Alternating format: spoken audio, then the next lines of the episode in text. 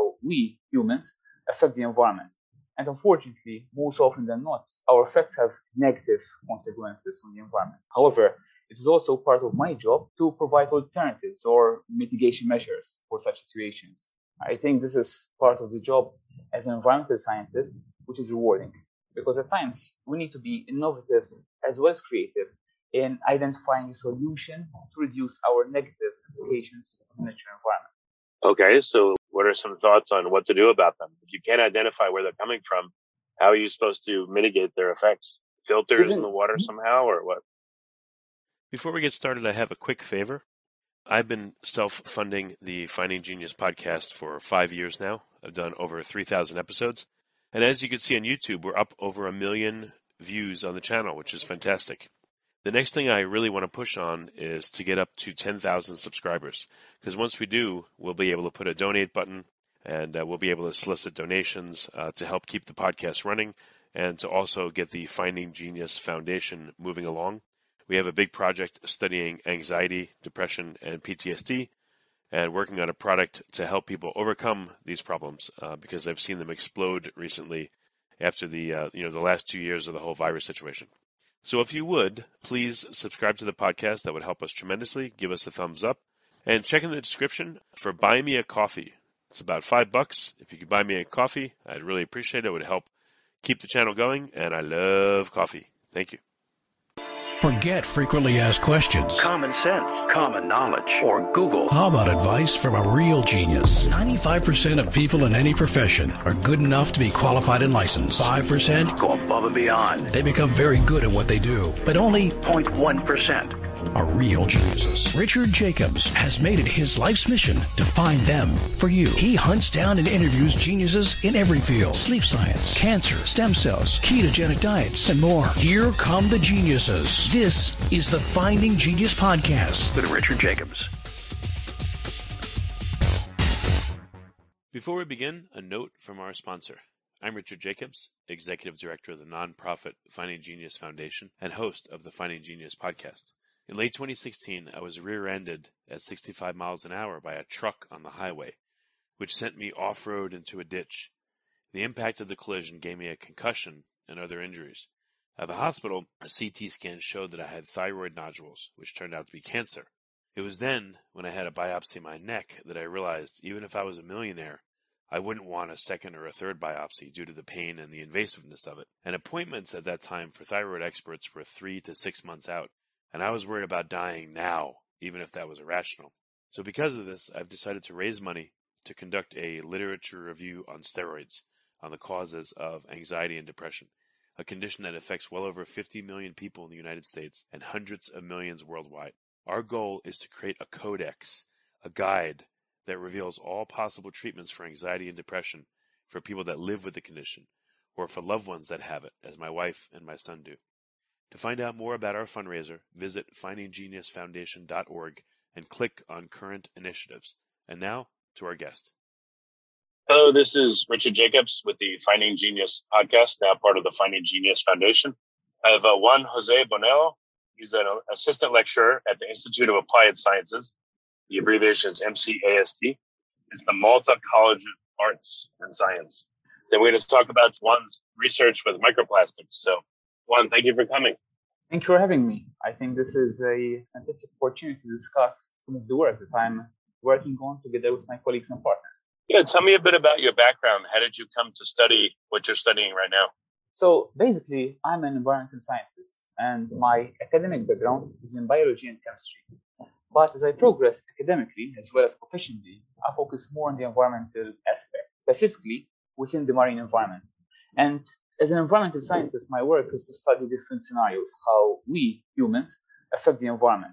And unfortunately, most often than not, our effects have negative consequences on the environment. However, it is also part of my job to provide alternatives or mitigation measures for such situations. I think this is part of the job as an environmental scientist, which is rewarding, because at times we need to be innovative as well as creative in identifying a solution to reduce our negative implications on the nature environment. And also, as a lecturer, this allows me to pass on my experience as well as um, talk to my students about these concepts. Mind you, I have to admit that I always learn from my students. It's a two-way street, you know, and it's interesting, yeah, that's eye-opening, great. Um, to see what the younger generation have to say about these topics. Well, tell me about microplastics. What research are you doing surrounding them right now? Right. So um, basically, the idea behind it is that I'm located in Malta, which is a small island in the center of the Mediterranean.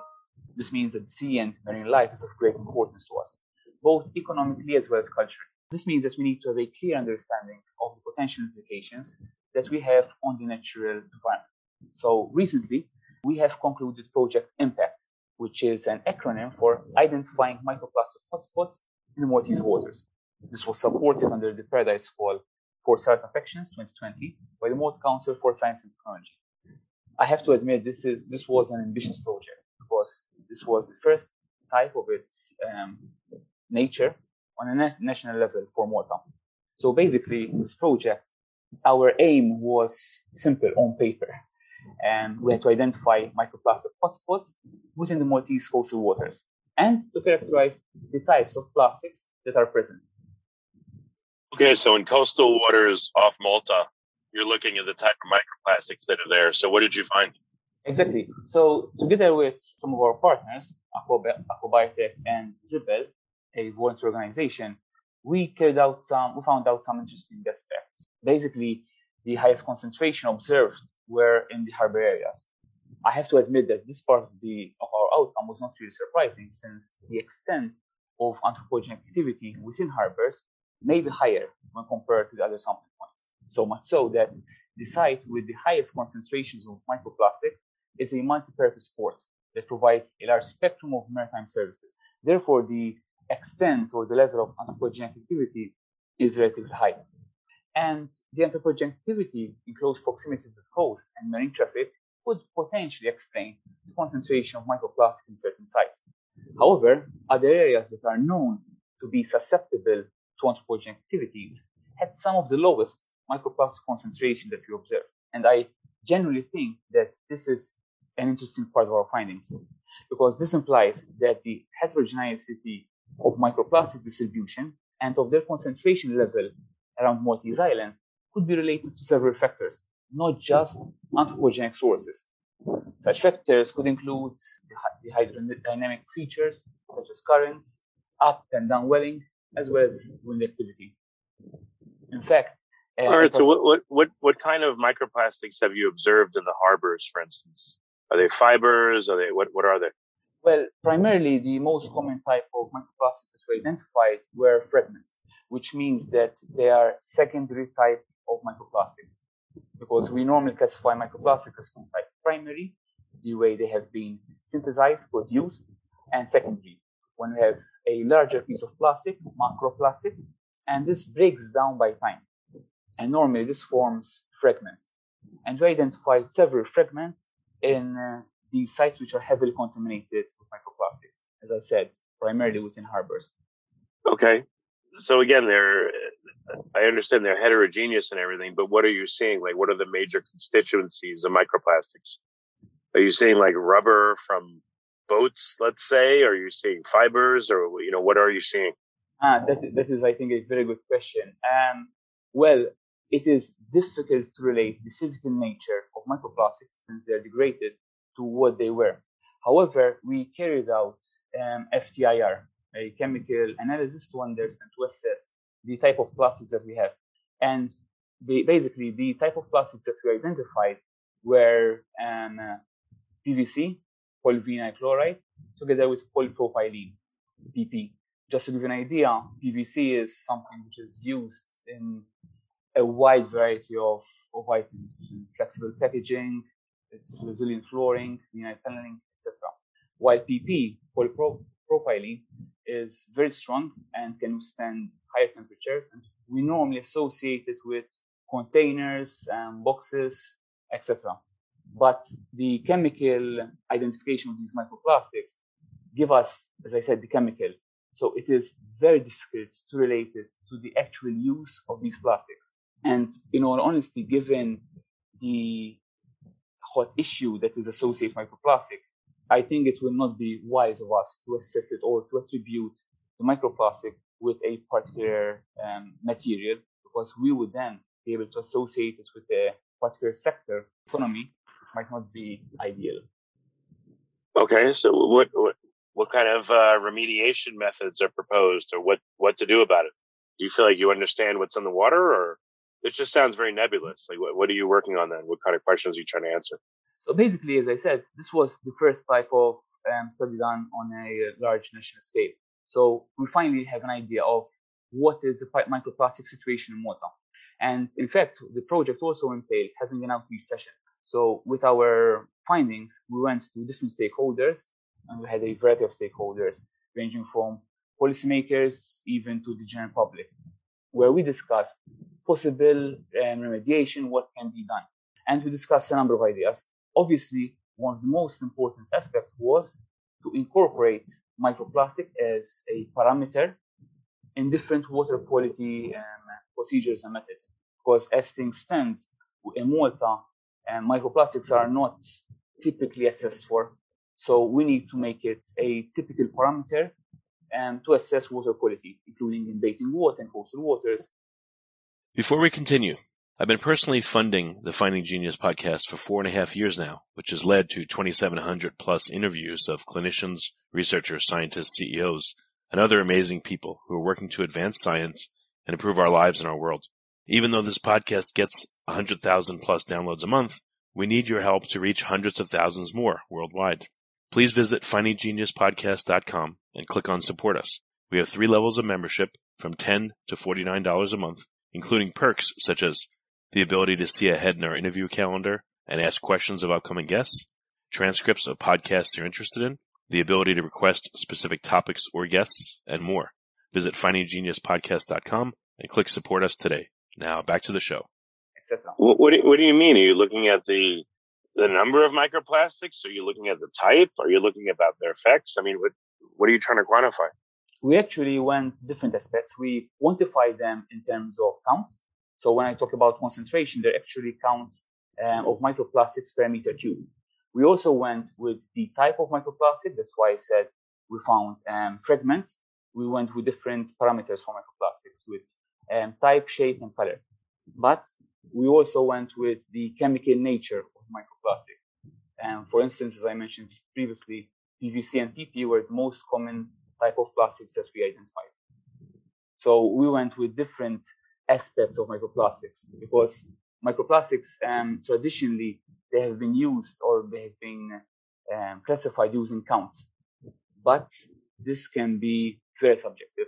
So we took also into consideration the chemical nature. That's why we used F T I R, Fourier um, infrared transfer. Um, F T I R. Well, yeah. All right. So wait, wait. So you, you found polyvinyl chloride? Is that what you said? You said P V C. What else? What exactly. Were the predominant so, ones, and what were the potential problems with these particular right. microplastics?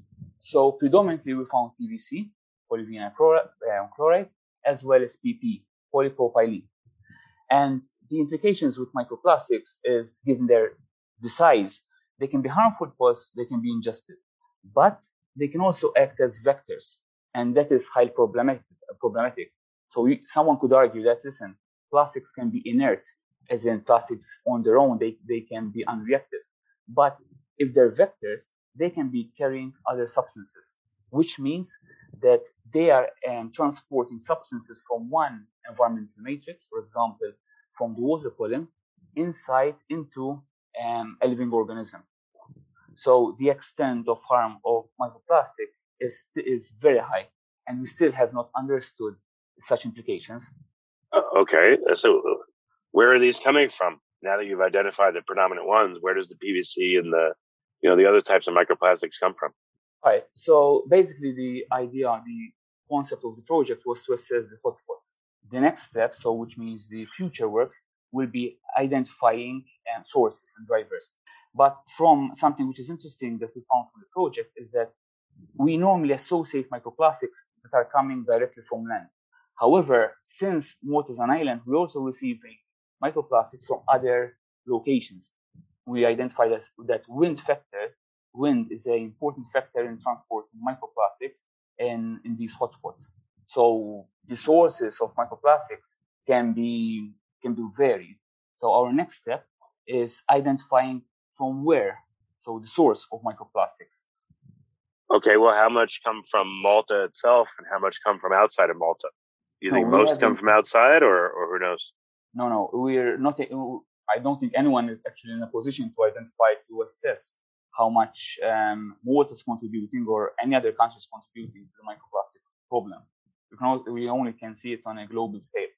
Well, you're looking in local harbors, though. So, I mean, exactly. Are you able to identify where these come from? And how would you know if it's something that's local versus it floated in from somewhere far away? No, since we studied the chemical nature of plastic, so we assessed that, for example, it's P V C or it's polyvinyl um, chloride. We don't know from where it's coming, whether it's local or not. So that is why we also took into consideration um, outreach sessions. So we went out and discussed with different stakeholders to see from their aspect what can be done. For example, we cons- we talked with the Ministry for Fisheries and Animal Welfare, and they discussed that, yes, they understand they have a problem with microplastics, and they're talking with fishermen on how, for example, to reduce plastic in their everyday use. So our idea was to discuss with different stakeholders and see what everyone can do.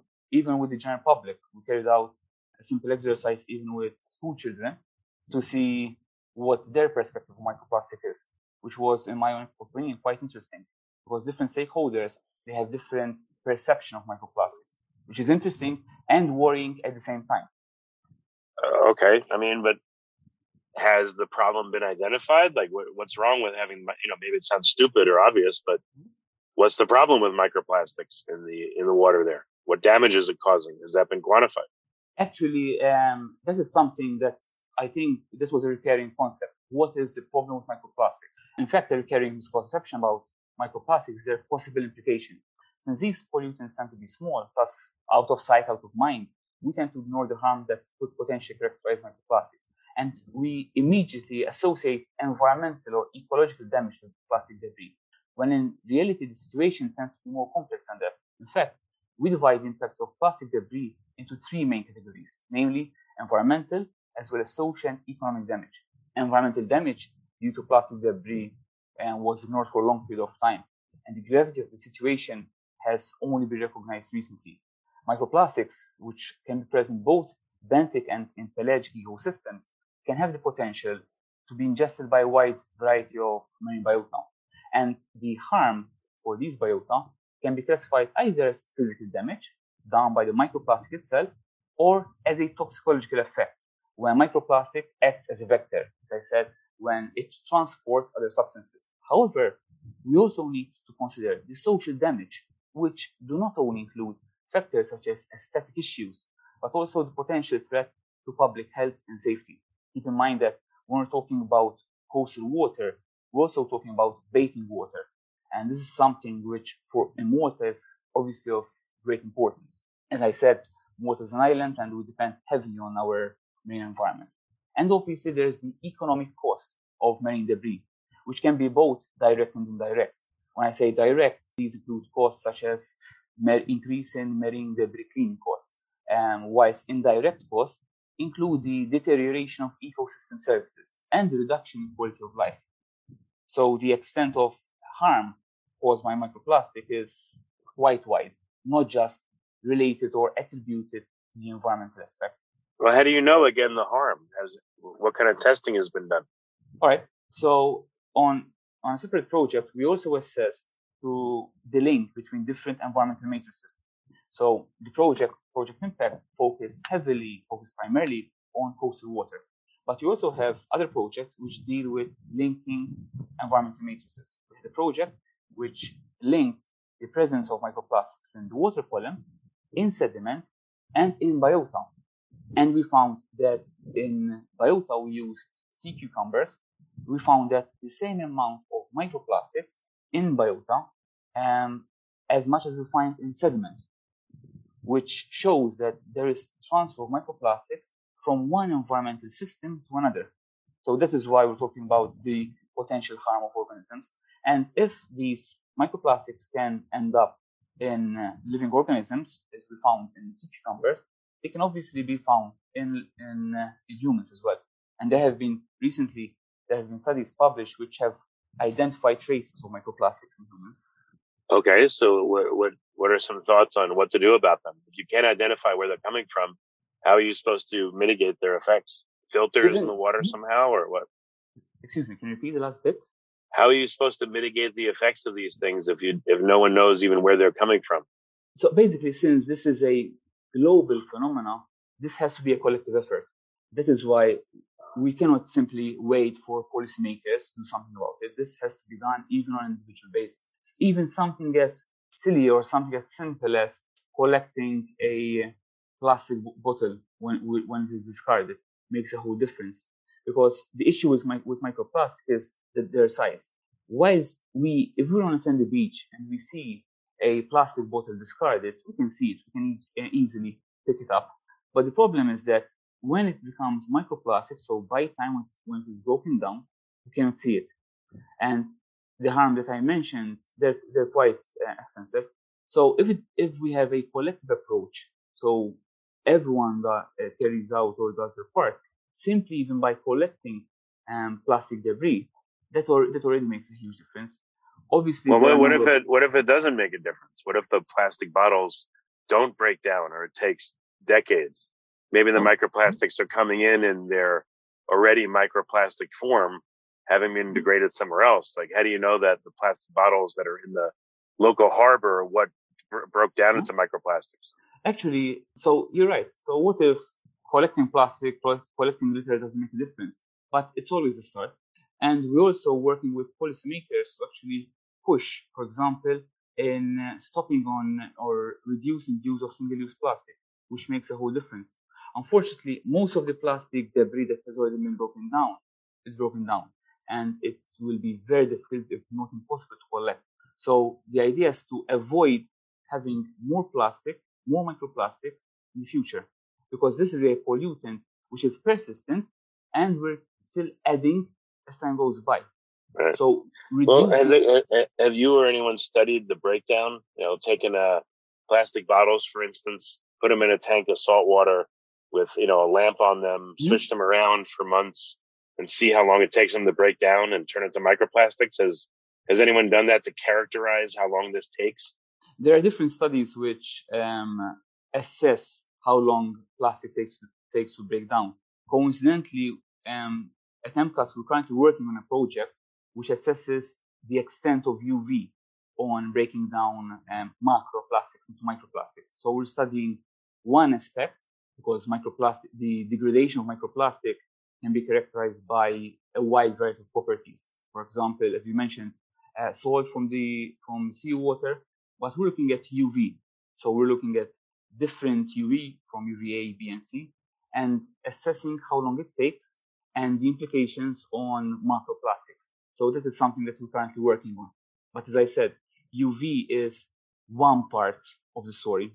When we talk about degradation of microplastics, there are a number of factors that contribute to the breakdown of uh, plastic into smaller pieces of plastic.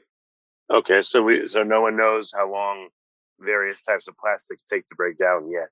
Um, in the lab, there have been a number of studies, but keep in mind that in the lab, these are controlled conditions. The issue is the issue is when you're out in the environment, the conditions are constantly varying, sure. and there are a number of variables. So that's why, for now, at least from um, our end, our laboratories, we're focusing on U V. At least we have an idea of the implications of U V. Because even what are, you, are you seeing any data yet on the uh, types or intensities of U V and how it affects plastics? For now, no. For now, we've built a um, compartments to store our U V, and we are currently waiting for the first set of readings. But okay, so you'll you'll you'll you think you'll know soon? Do you, can you see any degradation so far, or is it not visual? Is it you know does it have to be quantified mathematically, or you know what have you seen so far? No, since we're still in the initial stages. Uh, visually, we cannot assess anything, but the idea is to um, take samples and u- using F T I R, we want to see how the chemical bonds of plastics are changing. So it's not something that we will see uh, visually. We'll need to analyze for it, but we're still at the initial stages for uh, for this project. Mm, okay. Um, I, I don't know. So, like, uh, you know, you're also doing studies where you remove the macroplastics and see if there's a, a reduction in the microplastics in the in the surrounding waters. That might be a simple experiment to see if that has any effect besides a visual one. Uh, um, the, the problem is that that is something that takes time. So, for example, we are involved with a number of entities that carry out cleanups. So the idea is that we're removing microplastics from, from sandy beaches, from from the water.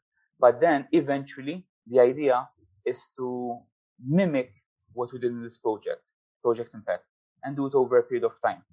Because with Project Impact, we have a, we did it over a period of one year. So we have a, we have know what the microplastic situation in water is in one year. We want to copy that over a period of time. So we want to see how the situation changes by time. Because there can be a number of variables such as seasonality, for example. So this is also something that we're currently working on. Obviously, this entails more funding. Hmm. Um, but, so what what are some of the, uh, the the things that you're researching that you feel like you're you're close to a breakthrough on in terms of understanding? Um, going back with Project Impact, the idea of having an idea of the current situation of microplastic is beneficial because that attracted the interest of a number of potential collaboration. As I said, this um, was funded, and eventually this will yield more funding.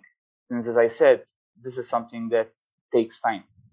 Um, so Project Impact, having an idea of the current situation of the microplastic hotspots in Malta is, is very important because it gives us a start. As I said, nothing has ever been done on this scale. So we now know on which sites to focus on, and we're going to focus our research efforts in localities, on locations which are more vulnerable to microplastic concentrations.